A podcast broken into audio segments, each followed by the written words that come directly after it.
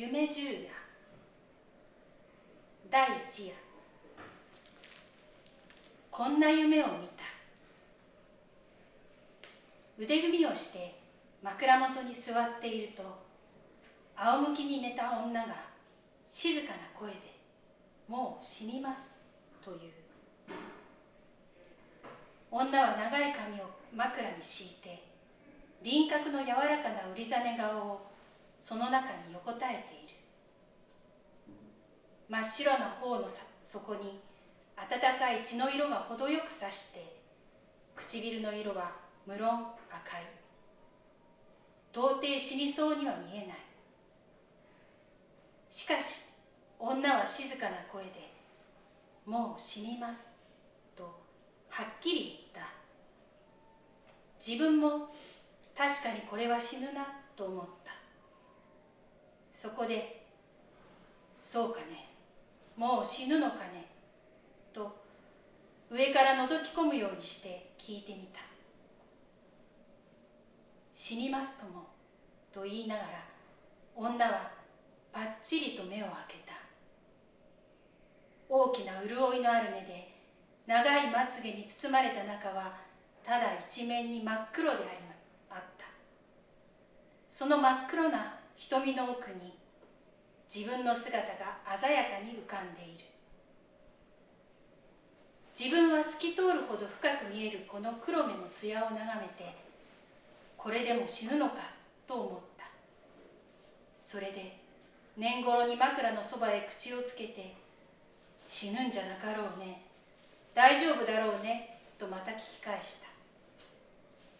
すると女は黒い目を眠そうに見張ったままやっぱり静かな声で「でも死ぬんですもの仕方がないわ」と言った「じゃあ私の顔が見えるかい?」と一心に聞くと「見えるかい?」って空そこに映っているじゃありませんかとにこりと笑ってみせた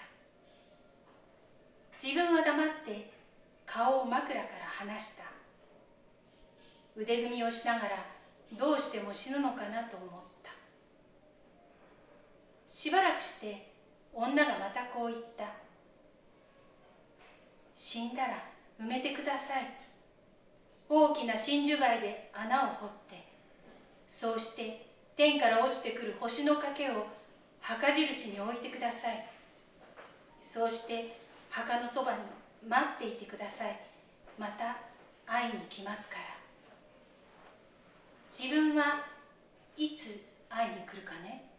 と聞いた。日が出るでしょう。それから日が沈むでしょう。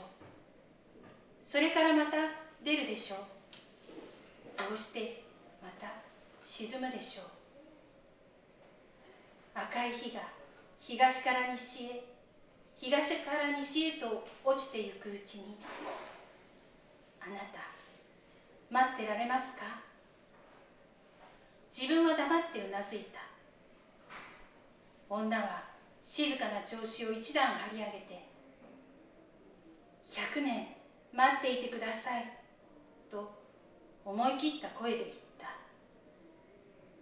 100年私の墓のそばに座って待っていてください。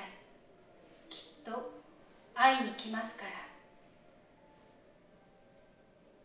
自分はただ待っていると答えた。すると黒い瞳の中に鮮やかに見えた自分の姿がぼーっと崩れてきた。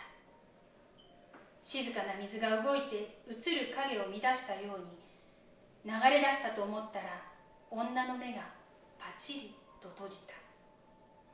長いまつげの間から涙が頬へ垂れた。もう死んでいた。自分はそれから庭へ降りて真珠貝で穴を掘った。真珠貝は大きな滑らかな縁の鋭い貝であった。土をすくうたびに貝の裏に月の光がさしてキラキラした。湿った土の匂いもした。穴はしばらくして掘れた。女をその中に入れた。そうして柔らかい土を上からそっとかけた。かけるたびに真珠貝の裏に月の光がさした。それから星の欠けの落ちたのを拾ってきて軽く土の上へ乗せた。星の欠けは丸かった。長い間大空を落ちてくる間に角が取れて滑らかになったんだろうと思った。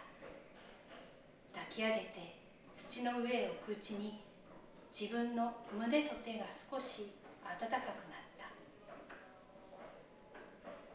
自分は苔の上に座った。これから100年の間こうして待っているんだなと考えながら腕組みをして丸い墓石を眺めていた。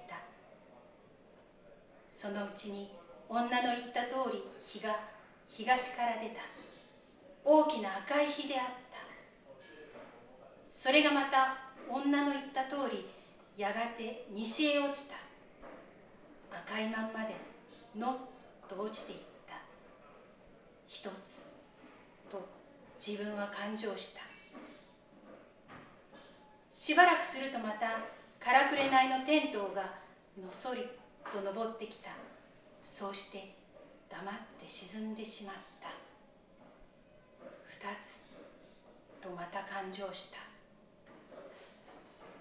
自分はこういうふうに一つ二つと感情していくうちに赤い日をいくつ見たかわからない。感情しても感情してもし尽くせないほど赤い日が頭の上を通り越していった。それでも100年がまだ来ない。しまいには苔の生えた丸い石を眺めて自分は女に騙されたのではなかろうかと思い出した。すると石の下から蓮に自分の方へ向いて青い茎が伸びてきた。見る間に長くなってちょうど自分の胸のあたりまで来て止まった。と思うとすらりと揺らぐ茎の頂に心持ち首を傾けていた細長い一輪のつぼみがふっくらと花びらを開いた。真っ白な百合が鼻の先で骨に応えるほど匂った。そこへはるかの上からぽたりと露が落ちたので花は自分の重みでふらふらと動いた。自分は首を前へ出して冷たい露の滴る白い花びらに接吻した。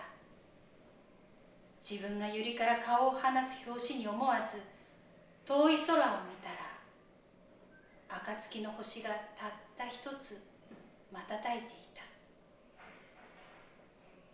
100年はもう来ていたんだなとこの時初めて気がついた。